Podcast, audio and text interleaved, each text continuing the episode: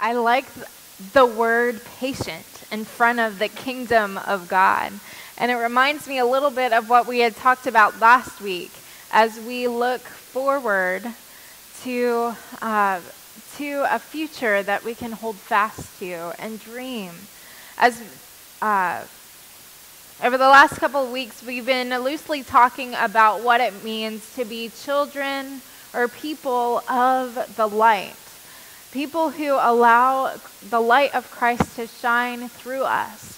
What does that look like, and how uh, are we invited to mold our lives around that invitation? And so we've talked about a couple of things, and this idea of patient kingdom as one that we hold fast to, where we're living in this world and yet looking towards something that is coming. But our invitation is to lean into that coming kingdom now. And so, as Paul was writing to the community of Christians in Thessalonica, uh, he had a few tips in this letter that he wanted to offer this group of Christians who were doing their best to follow Christ with all of their lives. And so we heard him at the beginning uh, of this letter give them high praise for the ways that they were doing everything that they could for God in their community and for one another. And this evening, we are going to spend some time at the last chapter of this particular letter.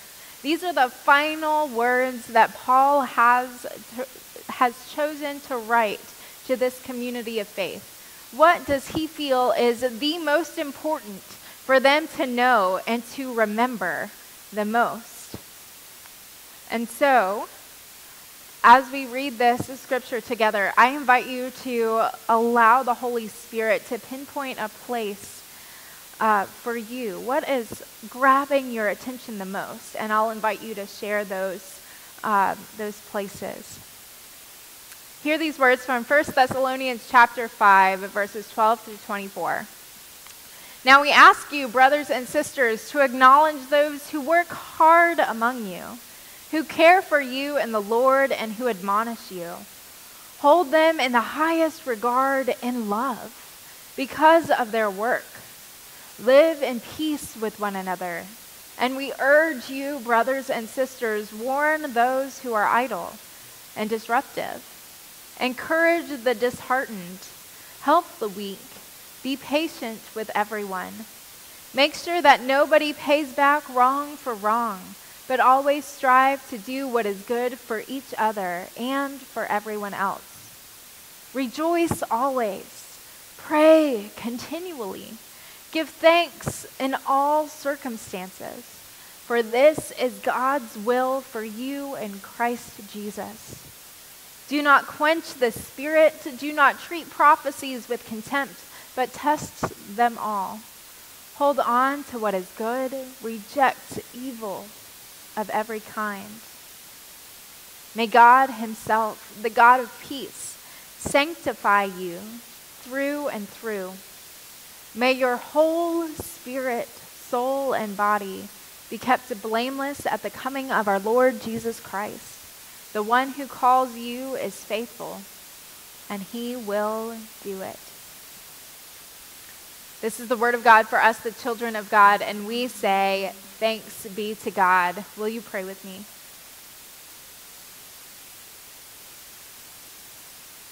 God of everlasting faithfulness, May your spirit rest upon us this evening as we walk through the scriptures that you have given us through the words of Paul. May we open our hearts and our minds to the words that you say to us this evening. It's in Christ's name we pray. Amen. So, friends, what word or phrase popped out at you? And if you're online, please put your thoughts in the comment section as well. What stood out? Yes, Fred. Live in peace with each other. Great. Yes, Chase.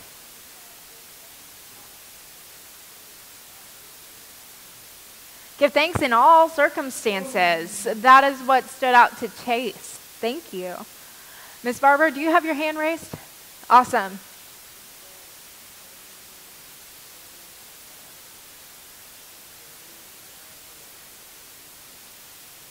Absolutely. Thank you. Rejoice always, pray continually.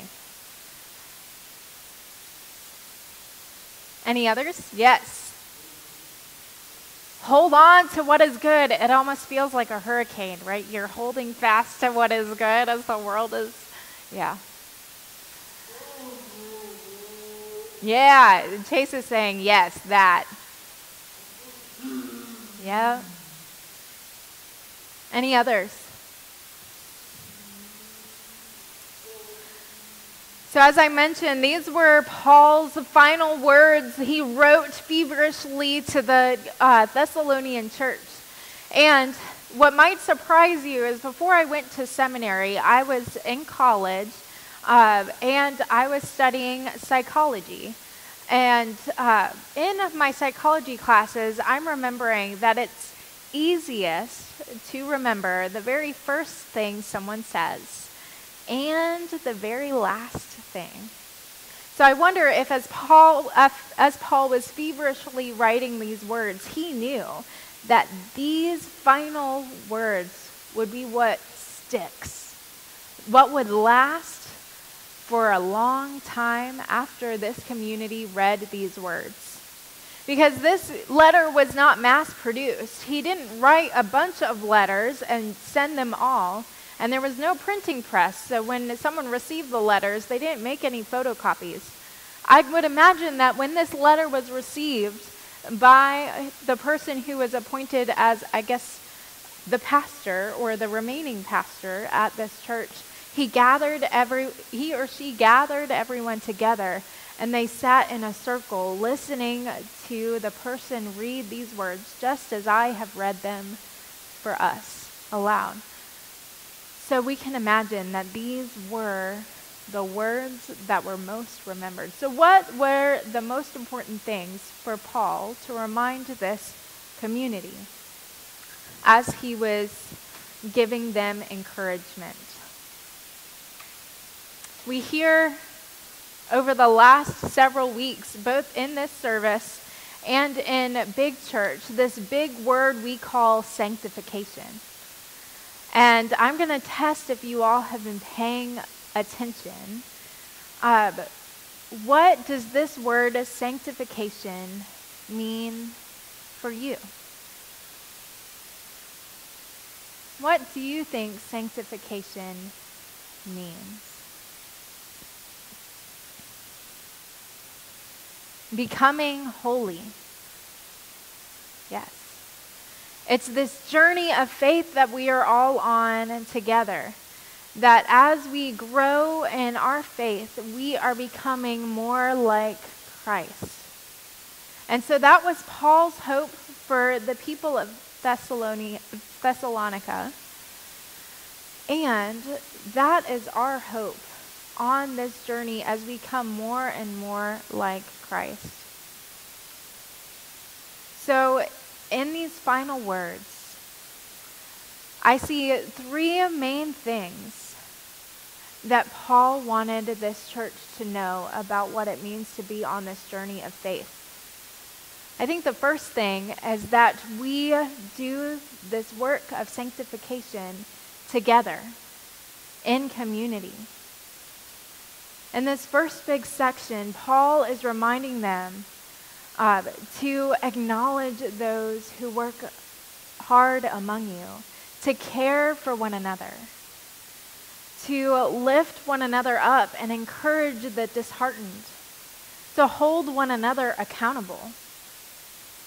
Because this work of faith is done together. We grow together. And then the second point, this middle, very short section rejoice always, pray continually, give thanks in all circumstances. for this is God's will for you in Christ Jesus. It's when the storms of life rage, when we have to hold fast, that I think we find rejoicing the hardest. And yet, this is the advice that Paul is offering to this community. That when the world seems most disruptive, the thing that grounds us on our journey as rejoicing is praying continually, being rooted in not what is happening in the world around us, but the very person of Christ, giving thanks in all circumstances. It doesn't is not lost on me that this short section follows the section about community. Because I believe that when the world is chaotic, you, we turn to the voices of the people around us to help provide perspective, to offer the places where we can rejoice, we can give thanks in every circumstance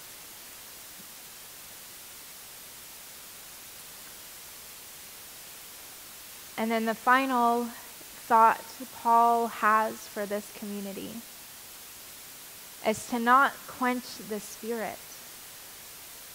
Open your hearts and your minds and your ears to the ongoing work of the Holy Spirit around you. But then he says to test all of the prophecies that you hear.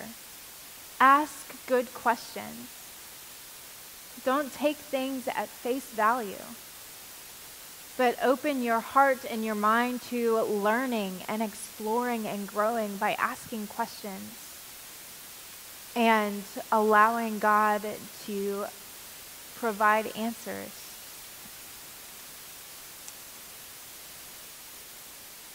And then may the God of peace sanctify you through and through, is the final words Paul says here. The one who is faithful, who calls you, is faithful, and God will do it.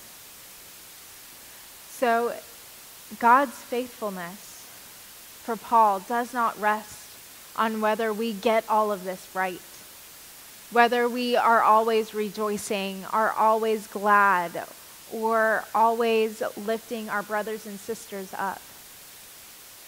This process of sanctification is a gift of God called grace. And it is in response to us offering ourselves. Hi, God that as we participate in the in the work of sanct- of uh, our journey of faith, that God is always responding and listening and offering us grace after grace. That we don't have to do everything right or perfect, but God is always responding and leading us and walking alongside us through the gift of community, through the